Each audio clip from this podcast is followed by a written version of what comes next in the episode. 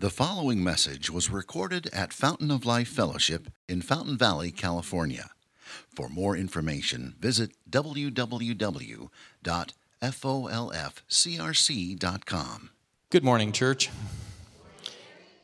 Uh, today's scripture reading is going to be from Luke chapter 11, starting at verse 37. You'll find it at the lower left hand part of the page when you get there. Uh, you'll find that on page 870 in your Pew Bibles. While Jesus was speaking, a Pharisee asked him to dine with him, so he went in and reclined at table. The Pharisee was astonished to see that he did not first wash before dinner. And the Lord said to him, Now you Pharisees clean the outside of the cup and of the dish, but inside you're full of greed and wickedness. You fools! Did not he who made the outside make the inside also? But you give as alms those things that are within, and behold, everything is clean for you. Woe to you, Pharisees! For you tithe, mint, rue, and every herb, and neglect justice and the love of God.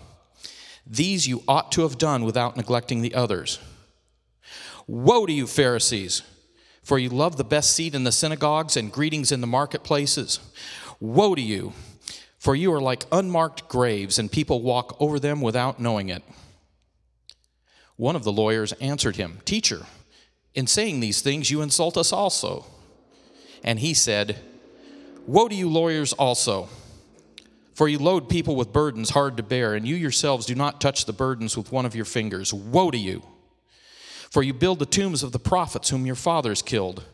So you are witnesses, and you consent to the deeds of your fathers, for they killed them, and you build their tombs.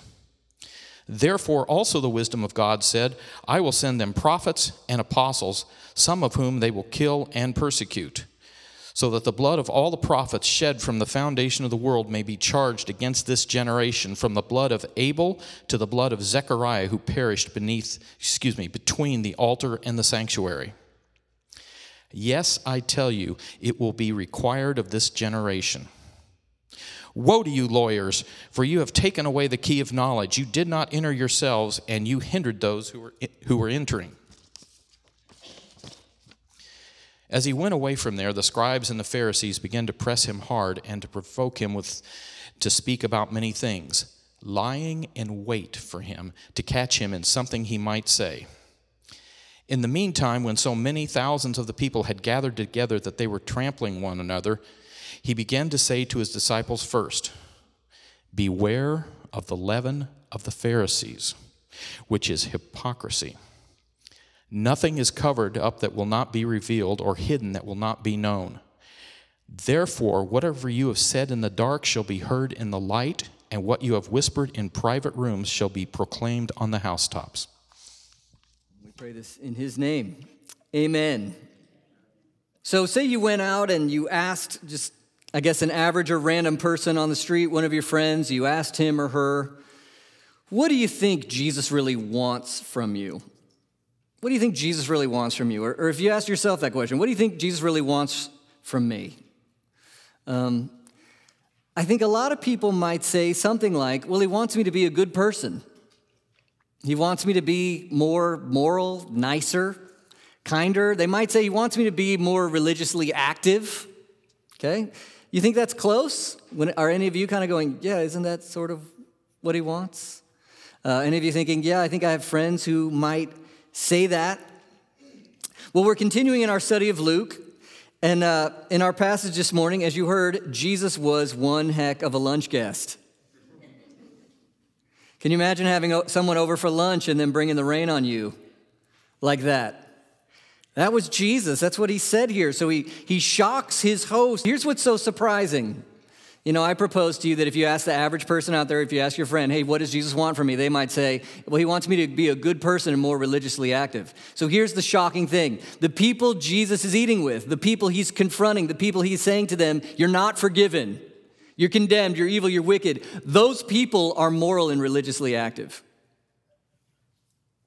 So the, the thing people think Jesus wants for them, Jesus says that will send you to hell. That's terrible. It's not what he wants. It's not what he's after. And so we're left kind of uh, amazed that Jesus is telling maybe uh, the most biblically uh, savvy, morally careful, religiously active generation that the world has ever seen. He's telling them they're wrong and they're not forgiven. So, what are we supposed to do with that? Because um, I love you and all, and I love y'all, and I don't think you're a bunch of Pharisees necessarily. Okay. That's, but look what Jesus says down in chapter 12, verse 1. Really important. Chapter 12, verse 1. In the meantime, when so many thousands of people had gathered around together, they were trampling on one another. He began to say to his disciples first, what does he say to his disciples? 12, 1. Beware of the leaven of the Pharisees, which is hypocrisy. So Jesus doesn't just confront the Pharisees. He then says to his people who aren't Pharisees, Watch out for your inner Pharisee. Look at these four ideas Pharisee, okay? Moral, religious, influential leaders of the time, deeply caring about purity and symbol and religious tradition, okay? Then he says, Beware of the leaven of the Pharisees. What's leaven? You're like, I don't know. I don't cook bread, right? That comes from the grocery store.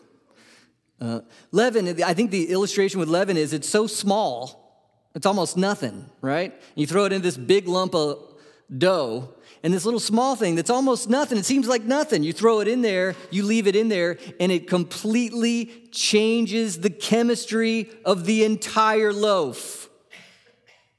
It changes the whole thing. And so he says to his disciples, you guys, and that, that's us, right? If you trust Jesus, hopefully that's you. He says to his people, y'all better watch out for this little invisible thing that seems like it's no big deal.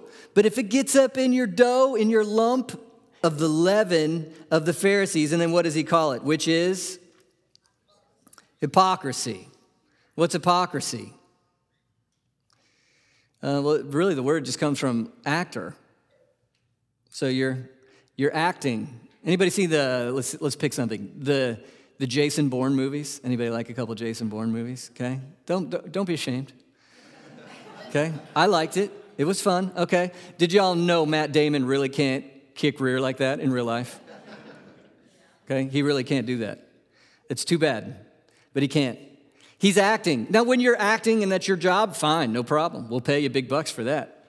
The problem is when you're acting and you're, and you're pretending like it's real. And so, th- th- this kind of religion, Jesus is saying, is it's got all sorts of religion on the outside. It's not actually connecting you to God or changing your heart or having you find forgiveness. It's not real. So, here's what's so amazing about this passage. As, as you see the connections here and what's going on, Jesus isn't just talking to these guys at lunch, he's talking to every form of religion ever that doesn't focus on him and what he's done. It's not real, it's an act. Not that people don't think it's real, not that it doesn't have real institutions, but it's not real in the sense that it doesn't connect you to the real God. And it doesn't get you real forgiveness. And it doesn't get you real life change that God wants to do in his people. And so, for us, as we walk through this, what do we do as we walk through this lunch? where Jesus just, right? I mean, in general, don't act like this when people have you over for lunch, just in general. But in this case, this is what needed to happen. And Jesus comes down really hard on these folks. Why? Why? Because they're so stubborn and they can't see and they won't listen and, and they have to be awakened. And so he comes down real hard on them, and we're, we're going to look at what he says. But then he says to his disciples, Watch out for a little of that mess in you. So our job, right, is to learn, okay, what was he what was he saying to those guys at lunch? What was he condemning them for? And then even though hopefully you're not that guy and I'm not that guy, as we learn what he was condemning them for, what should you look for in your heart? You got a little bit of that in you, right? Is there, a, Lord, is there a little bit of that in me? This thing that those people have institutionalized so powerfully? Where is it in me, in my heart, in my mind? Watch out for it. Because in us, it's like a little leaven, and you let that mess grow, and it'll ruin the whole, ruin the whole lump of dough. Okay? So let's look. what we're going to do is uh, just unpack the setting a little bit. Then we're going to see five ways Jesus confronts them and look in our own heart. And then we'll see, instead of what um, we shouldn't be, we'll see where we should be um, our safety, our salvation. So the setting, the confrontation, the salvation. Okay, so Uh, I'm going to try to work you hard today. Are you up for that? Go ahead. Give me one or two people up for that. That's all I need. Okay, I got two or that's good. Good, good. Two or more gathered, you know, something like that. Okay. Let's let's really let's really get into this text. Let's look at our hearts. Ask the Lord to speak to us. Okay, number 1, the setting. The setting. Verse 37, while Jesus was speaking, a Pharisee asked him to dine with him. So verse 37 ties us into the previous story, doesn't it? And we realize we've been here for a couple weeks as far as our Sunday services. We're looking at Jesus did this incredible miracle to save this guy who was deaf and mute due to this oppression from a demon. And he delivers this guy from a demon. And everybody saw how amazing it was, and they all marveled. And it just reminded us nobody could deny that Jesus was doing incredible miracles. Nobody could deny the authority and the beauty of his teaching. They could not deny the evidence of who he was. And yet, even though they were astonished by him, do you remember what they said about him? Oh, he's doing this because he's demon possessed. And we're all scratching our heads going, What? But we saw that when the human heart does not want to submit to Christ as Lord, and all the evidence is right there, the human heart will do something to slither out, uh, subvert the truth, wriggle away. And so this is what they're doing because if they just take the evidence as it is, they'll have to bow their knee to him. And they won't do it um, so there's this issue of evidence and them not receiving the evidence, and we've seen Jesus talk to them about that. And then here's, they confirm their own hypocrisy in verse 37 because the Pharisees and the crowds are saying, Oh, Jesus, you're demonic. And then what do they do next? Did you see what he did in verse 37? A Pharisee asked him to, You're of the devil. Want to come over for lunch? These guys won't eat with Gentiles because it will make them unclean. Do you think they would really and truly ask a demonic person to come over for lunch? No way. Do they know Jesus isn't demonic?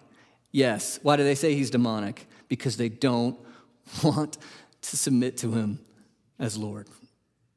They don't want it. And so he goes over for lunch. I mean, I love that about Jesus. Would you go over to a luncheon with, with people you know who are publicly slandering you and are going to want your murder? That's a hard lunch to go to. And Jesus goes and he, and he speaks with them. And, and folks, even though he's speaking so harshly with them, he could have just written them off and been like, enough. Why does he go and even speak to them again? Even his warning is mercy because it gives you a chance to go, maybe you're right. It gives you a chance to wake up. And so he goes but he does something that blows them away. Do you realize what, do you remember what it was? I mean, it blew them away. What is it that he did that they could not handle? He did not wash his hands. Now, some of you, you're mothers and nurses, and you're like, that blows me away too. We're not talking about hygiene in the story. We're not talking about hygiene. Let me give you a little background from Mark 7. Mark 7 is going to help us a lot this morning. Mark 7, we get into uh, what the Pharisees were kind of after and what kind of practices they did. So look at Mark chapter 7, verses 3 to 4. For the Pharisees and all the Jews do not eat unless they wash their hands properly, holding to the what?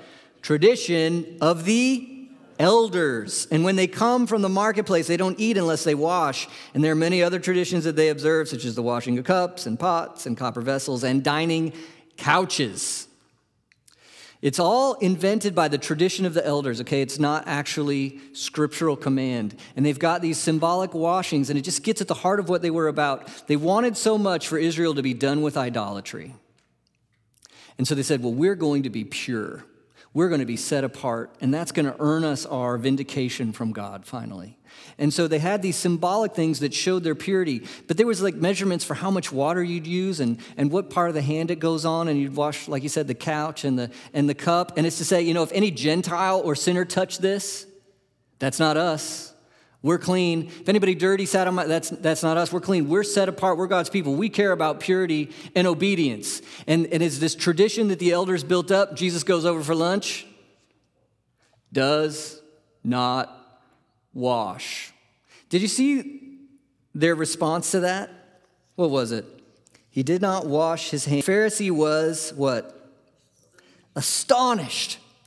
I mean, just, okay. What is the nature of this word? Look with me at Luke 8:25. There's another place Luke uses this word astonished, the Greek word anyway. Luke 8:25. This takes you back to when the disciples are on the lake and there's a storm and they think they're all going to die and Jesus wakes up from a nap and goes, "Stop it." And the storm stops. Luke 8:25. And they were afraid and they what's the next word? Marveled. Guess what? Same Greek word as astonished. So, this is what's funny. With the same shock and awe that the disciples go, he just calmed a storm with a word. The same shock and awe over the storm, the Pharisees go, He did not wash his hands. You're catching on. I mean, it's just, this has this this ritualistic symbolism has so dominated how they view religious practice and it's based on an assumption of self-righteousness and so that jesus isn't he's not always rude okay but when jesus won't wash he's making a very important statement to them and he's saying your whole system for how you view getting right with god is wrong and I reject it. And you need to reject it. That's the setting. Now we're going to see the confrontation of the hypocrisy. So, first of all, look at verse 39. Verse 39. Do you see just the first three words? And what? the Lord. And the Lord. You know, sometimes Luke will um, just show us Jesus and make us wonder is he the Lord? Or sometimes he'll give us a testimony from somebody else that Jesus is interacting with, and that person will say, You're the Lord. But here, Luke, as the narrator, says, He's the Lord. He's the Lord. Why is that important right before Jesus brings the rain on his lunch party? because it reminds you what kind of authority he has. Who is it, really the only human being in the world, that deserves to tell us how to know God and worship him? There's lots of competitors, right? There's the elders and the traditions, and there's every religion that you can think of and name, and there's pop culture counselors and heroes, and there's commercials, and there's uh, TV preachers, and there's all this competition. There's political parties. There's all this competition telling you this is what the good life means, this is what life is all about, this is how you should live. But there's only one actual and true the Lord. Not only that, this is the Lord who, at the end of this book, is going to rise from the dead. Okay? So here's, I just want to give you a qualification so that you can know who to trust when it comes to God, life, meaning, purpose. Listen to the resurrected guy.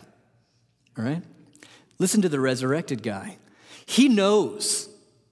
And he has the right to say to these religious leaders, You're wrong, because he is the Lord. He knows. He has all authority. So we want to listen to him. We want to hear what he says. Now we're going to look at five confrontations. Five confrontations. So let's think about our friends, the Pharisees, and how he confronts them. And then let's look for a little leaven of the Pharisees in our own hearts, right? Here we go. Number one, verses 39 to 41. You Pharisees, you clean the outside of the cup and of the dish, but inside you're full of greed and wickedness. You fools. Did not he who made the outside make the inside also? But give alms as those things which are within, and behold, everything within you is clean. So, what did Jesus just not do? He didn't wash his hands. So he says, You know, I'm at lunch, let's do a little illustration. Imagine you go over to somebody's house for dinner, and they bring out this amazing bowl. And on the outside, it is shiny, beautiful, glorious. I mean, you even, you even look at the bottom of it and it's just, okay? So clean. Wow, you can feel it. You know, you ever feel when you get the right detergent, you feel that dish and it's like, it's clean. It's so clean. You wow, this is amazing. And you look inside the bowl and it's like last week's crust of ketchup. You know, you know when you don't soak your dish and like you left the food on there for too long you need a jackhammer to get that stuff off? Okay?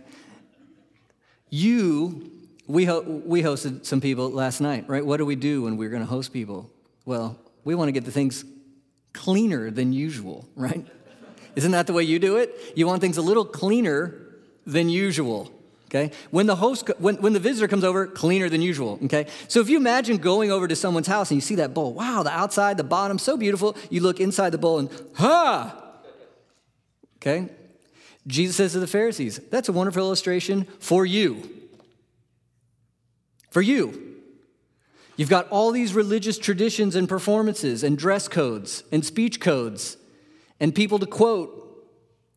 And the inside of your cup is disgusting. It's got old food all tied up in it. You're unclean, you're unpure. And then he calls them fools. Fools. Why does he say that? Well, here's why because their reasoning for keeping the outside so clean is that God is holy. That's why I dress this way. That's why I memorize the words, and that's why I go to the meeting. God is holy. And so Jesus says, Well, you incriminate yourself. You're, you're like an, an, a moron. Why? Because if God wants your outside, guess what else He wants? Your inside. If you were going to clean the outside of the bowl for when company comes over, aren't you kind of missing the point? Clean the inside where the food's going to sit. Do you see his point? And so Jesus is condemning an outward religious show without heart reality. And so they would follow these religious things like giving money, giving tithes. And he says in verse 41, it's kind of hard to translate, but I think he says something like, tithe your own heart. Inside, you're full of greed and wickedness, your attitudes towards others, your character, what you think about, what you long for. Your outside is so full of religious performance, but God doesn't have your heart. He doesn't have you, your core self. You, are putting all this effort into this outside external. You don't put any effort into knowing Him or pleasing Him where it really matters on the inside. Going back to Mark 7 to help us understand, it's kind of the same idea, the same confrontation there in Mark chapter 7. Jesus is saying it's not washing your hands that makes someone clean. Mark 7 20 to 23. He said, What comes out of a person is what defiles him. For from within, out of the heart of man, come what? Evil thoughts, sexual immorality, theft, murder, adultery, coveting, wickedness, deceit, sensuality, envy, slander, slander, pride, foolishness. All these evil things come from where? Within, they defile a person. What do these folks need? They need a new heart. They need a new heart. And is their outward religious external practice ever going to come close to pro- providing that? No way. So, what do you do with this, folks? D- do any of you ever struggle with emphasizing outward religious performance and ignoring holiness in your heart? Think about it. Ask yourself where, where do I do that? Where do I sometimes do that? Where might I do that? Look for it. Repent of it. Focus in on your, your attitudes towards others, towards God, your, your, your longing for Him or not, your hunger for things of His Word, for, for connection with Him. Don't be satisfied with, I did a couple religious duties, I can check them off, and that's all that matters. Jesus is saying, true religion, real religion, you want to give the Lord your heart, very core of who you are. Second confrontation, verse 42. Woe to you, Pharisees! You tithe mint and ruin every herb and neglect justice and the love of God. Now, it's kind of funny to think about the Pharisee with his tweezers, I guess. You know, he's got his spice cabinet, his herbs, and he's like, you know, one leaf, two leaf, three leaf. Okay, ten, that's 10%. And then you, you know, carry them to wherever, I don't know, you tithed, you tithed your herbs. I mean, re- this is really serious stuff. Any of you do that? No. really serious stuff. And then what are they neglecting as they're counting the, the leaves of their herbs? Oh, nothing big, just the love of God and their neighbor. Everyone who's ever claimed Christianity ever kind of knows there's two main commands love God, love your neighbor. And yet, how often do we break those commands when we're having like theological disputes, or political disputes, or relational disputes, or any other kind of dispute? You're like, oh, well, now in this case, I don't need to love God or my neighbor because this is what's really important. I have to tithe my you know, I don't even know what these are. Rue. I have an excuse to not love God or my neighbor because he's got to get 10% of my rue. I don't need to love my neighbor because they offended me. Do you see? Jesus confronts religious practice without practical love. Again, I think Mark 7 really helps us understand. Here's how, here's how Jesus condemned the Pharisees for doing this. You're like, well, how are they not practically showing love? Here's Mark 7, verse 9. He said to them, You have a fine way of rejecting the commandment of God in order to establish your tradition. For Moses said, Honor your father and mother, and whoever reviles father or mother must surely die. But you say, verse 11, if a man tells his father or mother, Whatever you would have gained from me is Corban, that is, given to God. Then you no longer permit him to do anything for his father and mother, thus making the word of God, making void the word of God by your tradition that you've handed down. And many such things you do. Do you hear what, do you hear what happened? What's one of the commands? Honor your father and mother, okay? And then you should also tithe your stuff for God's kingdom. Yes, both are true? Yes. But then they would build this tradition where, oh, I've got to tithe, and now I don't have to take care of father and mother. That's the justice Jesus is talking about. So you've got this religious performance that gets you out from actually practically loving your neighbor next to you. Woe to you for this religious externalism that gives you like a biblical reason to not love your neighbor. Do you see what they're doing? In the name of God and his Bible, don't love your neighbor. That's what they're doing. It's horrid. Religious practice without practical love. Okay, now ask yourself you got any of that in you? Has, has some religious practice somehow negated your need or your desire to love your neighbor somehow, to offer the justice, concern, compassion that they need, or to love God with all your heart? Where does that happen? Beware the leaven of the Pharisees, right? Beware, may we never be like this. So Jesus confronts outward show without heart reality. He confronts religious practice without practical love. You can't help but remember 1 Corinthians 13, right? If I speak like an angel, if I'm a prophet of whoever, if I'm a, all these great things, if I have faith to move a mountain, but I don't have love, what am I, folks, without love? Nothing. Nothing. Who is going to give you the love that you need? Who is going to enable you to live in love? Third confrontation. Verse 43 Woe to you, Pharisees! You love the best seat in the synagogues and greetings in the marketplaces. Woe to you, for you are like unmarked graves. People walk over them without knowing it. Best seat in the synagogues. You ever been to like an old Baptist church? Maybe Reformed churches do it, but they'll have a bunch of seats up on the stage. And so if you're like a visiting pastor, you have to sit up on the stage. I'm not saying every time somebody does that, that's bad, okay? That's not what I'm saying. The couple times I've had to sit there, I hate it because it's like, you know, you can't pick your nose.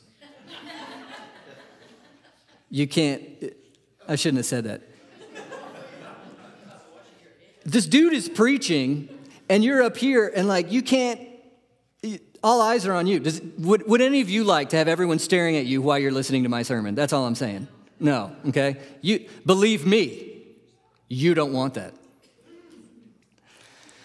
The thing is with the Pharisees, they loved it. They longed for that chair up on the stage. They wanted everybody to know when they walked in, I'm an elder or a deacon. They wanted every the, the lights to come on. Behold, the holy, righteous leader. And so they had these special greetings so everybody could see, oh, look at look how religious they are. What is it that they loved? The praise of the crowd. They loved the praise of the crowd. And he says, Woe to you for loving the praise of the crowd. Woe to you. Now bring it home, church. You ever do anything for the praise of the crowd? Come on, don't lie. I do. I care way too much sometimes about what somebody in some crowd might think. Now, we each have different crowds we want to please. Somebody's crowd over here that really is hard for them, you might not care, but you got your crowd. Somebody in the crowd, ooh, and it's, and it's hard, and you think, well, what would they think? And, and I, I, want, I want them to think well of me. Whoever it is, it could be, could be your friends, coworkers, could be kids, could be parents, I don't know, could, could be your religious group. Somebody wanting to please the Father through Jesus Christ. Mm, watch out for the leaven of the Pharisees. You know, it's really practical. If say say you serve and you volunteer, if you do that for the praise of the crowd, you can keep going as long as everybody's like, "You're amazing, thank you, you're so amazing," and you're like, "Okay, I can keep going." We think you're the best. Thank you. And then you get a couple weeks, you know, they're not saying it anymore. Or you get somebody going, eh, you, you didn't do that very well. If you're doing it for the praise of the crowd, guess what's going to happen to your serving now? It's either bitter or you quit. And then you realize, I guess I was serving for the praise of the crowd. Was I ever really serving? Because when we serve, who are we serving? We're serving Jesus. And then we serve others out of love. Now, other side of the coin, should we encourage one another? Please, right? Please. That's a biblical command. We need one another's encouragement, but we should never long for one another's praise. Jesus confronts a love for human praise, and then he calls these guys unmarked graves. Uh, somebody in the room had to be like, oh, you know, during this whole lunch. Wouldn't you kind of like to be there? Because he keeps dropping these things, and you just be like, oh, Wow, unmarked graves. So the, so the Pharisees were so into purity, symbolic, ritualistic purity. And so it became this thing in Israel where you had to mark a grave because back in the law, it actually says in the law you can't touch a corpse. You'd be ritually unclean, right? It says that. So then you have to wash yourself and be clean so you can worship again. So you can't touch a corpse. They extended it to, well, you can't touch a grave because a corpse is in the grave. And then, so man, if you accidentally touch a grave, what's up with you? Oh, you're unclean. Then you got to go through this whole ceremony. And so when Jesus says, You guys are like unmarked graves, oh, it's so just right in their right in their face. He's saying, not only in the midst of all your fake purity, not only are you so unclean, you're making everyone around you unclean. Every time they listen to you and you influence them, you make them unclean. You are the opposite of what you claim to be. And the reason is that, well, we've seen three. They have religious practice without practical love. They have an outward show without heart reality, and they love human praise. Don't live for human praise. Amen? Number four, Jesus confronts a lopsided standard. Here's another funny one. One of the lawyers answered him, Teacher, in saying these things, you insult us also. What did they expect Jesus to say here? My bad. My bad. No. no. No. And he said, Woe to you, lawyers, also. You want to stand in line? Here we go. Why? For you load people with burdens hard to bear, and you yourselves do not touch the burdens with one of your fingers huge standard, extra biblical standard of all these things people have to do and loops they have to jump through. Again, these are lawyers, which means expert in biblical law. These are the interpreters of the Bible at the time. And they have added so many things that are extra to Scripture that Jesus calls it like a burden on the people. It's like just pounding them down, it's crushing them with this law that they can't carry. And they themselves won't carry it, and they won't lift a finger to move it. Oh, I'm the law teacher, I don't have to do it. And Jesus is so mad. Let me give you an example of how this worked for them. I want to take you to Luke 21. It's going to be a familiar passage for most of you. Luke 21, verse 1. This is later in the book, obviously. Jesus is getting close to being crucified. He's in the temple. Luke 21, verse 1. Jesus looked up and saw the rich putting their gifts into the offering box. Have you heard this story? Verse 2. And he saw a poor widow put in two small copper coins. And he said, Truly I tell you, this poor widow has put in more than all of them for they all contributed out of their abundance, but she, out of her poverty, put in all she had to live on. Now, how's that story usually used? The way I've heard it often is it's used like a, tithing example. And so look at her. She's a great example because she gave so much, even though she didn't have anything. We should give like that. The rich were given a lot, but they had a lot, so we're not impressed.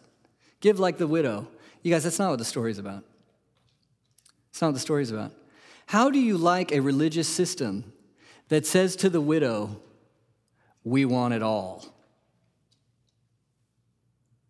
How do you like a system like that? That says to this lady who has nothing, who is poor, who's downtrodden, who's lost, who's alone, give more. And then the rich people, they're putting in some in the box, and guess who they're not giving to? They're not giving to her. So they're celebrating their public tithe. Look how much I'm giving. In the midst of this woman, what, dying in starvation so that she could give to this unjust religious system and no one cares? It reminds you of the prosperity gospel today people on TV getting all their money from the poor, from the lonely. God will bless you if you give your seed money. And, it, you know, the prosperity gospel always works for those who preach it.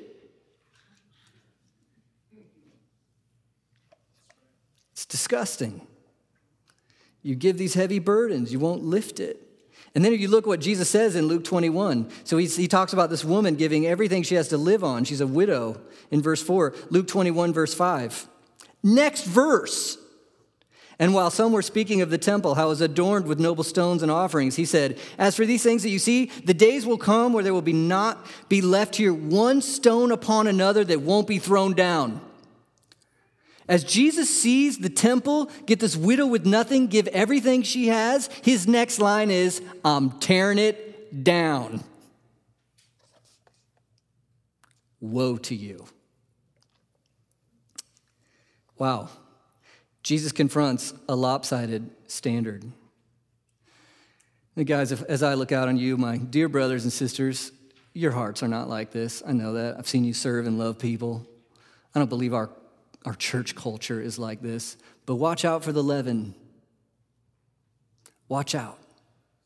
Watch out for where we would want to give expectations or standards that would break the poor or the downtrodden or the outsider while we wouldn't engage or help. And maybe how something a little more subtle watch out for when your ethical standard is so high for somebody else and so low for yourself.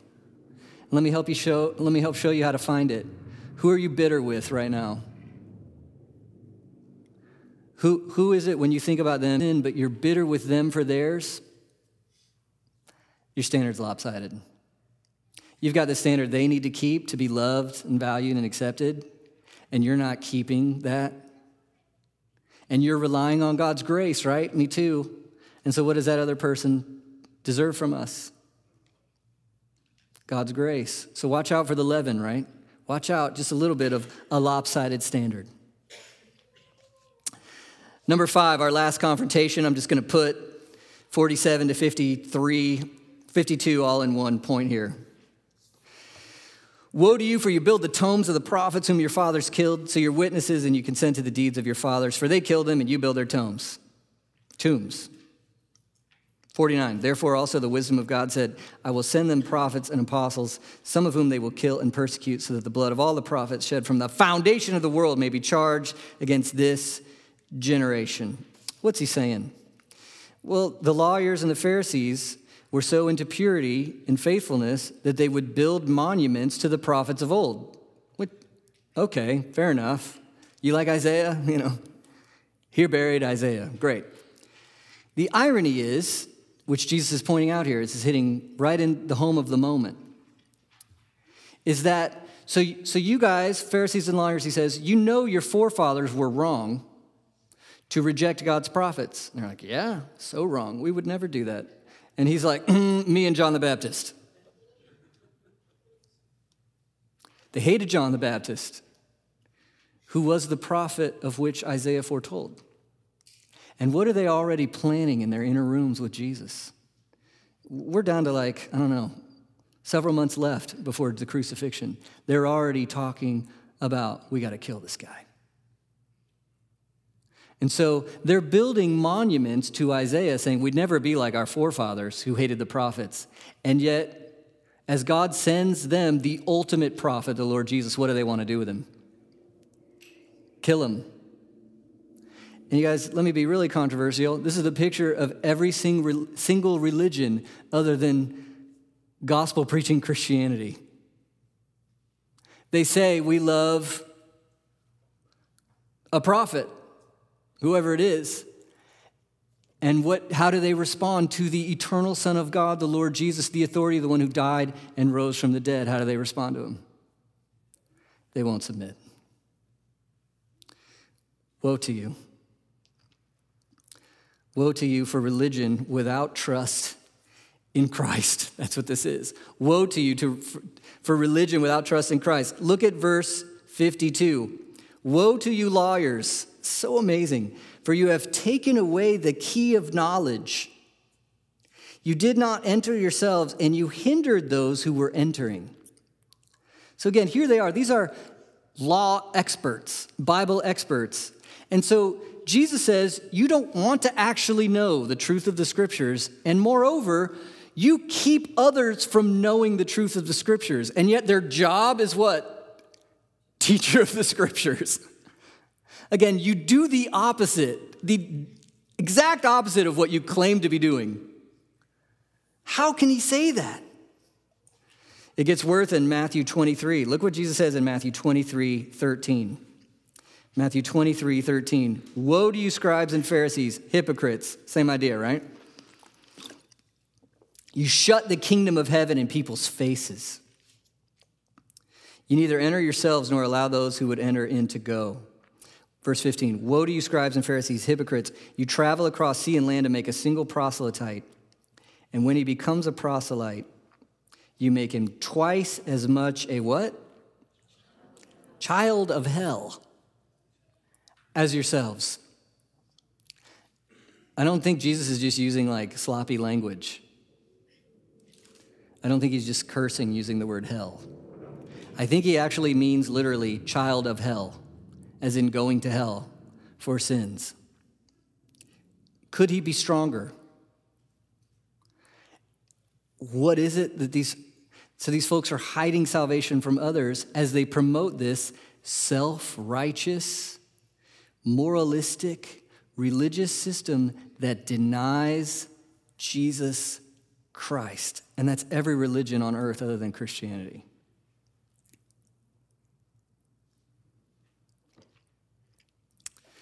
So you can understand their response, can't you? Verse 53. As he went away from there, let's just say they were not happy. They begin to press him hard and provoke him to speak about many things, lying in wait for him to catch him in something he might say. So they want to expose him, they want to ruin crucifixion. So we've seen the setting, we've seen Jesus' con- confrontations. We've wanted to look for the leaven of the Pharisees in our own hearts. What's the antidote? What's the salvation? What is the, what is the safety? Maybe we could ask it like this What is the key of knowledge? Kind of mysterious phrase, isn't it? You've taken the key of knowledge and you've hidden it from others. Well, what is the key of knowledge that they've taken? Well, context always helps. Let's just remember the big setting of the story. What have they been doing with Jesus? Jesus does a miracle. What do they, what do they say to the crowds? He's of the devil. Don't listen to him. Don't go to him. Don't trust him. Don't look to him. So, just given that, what would you come up with? What is the key of knowledge?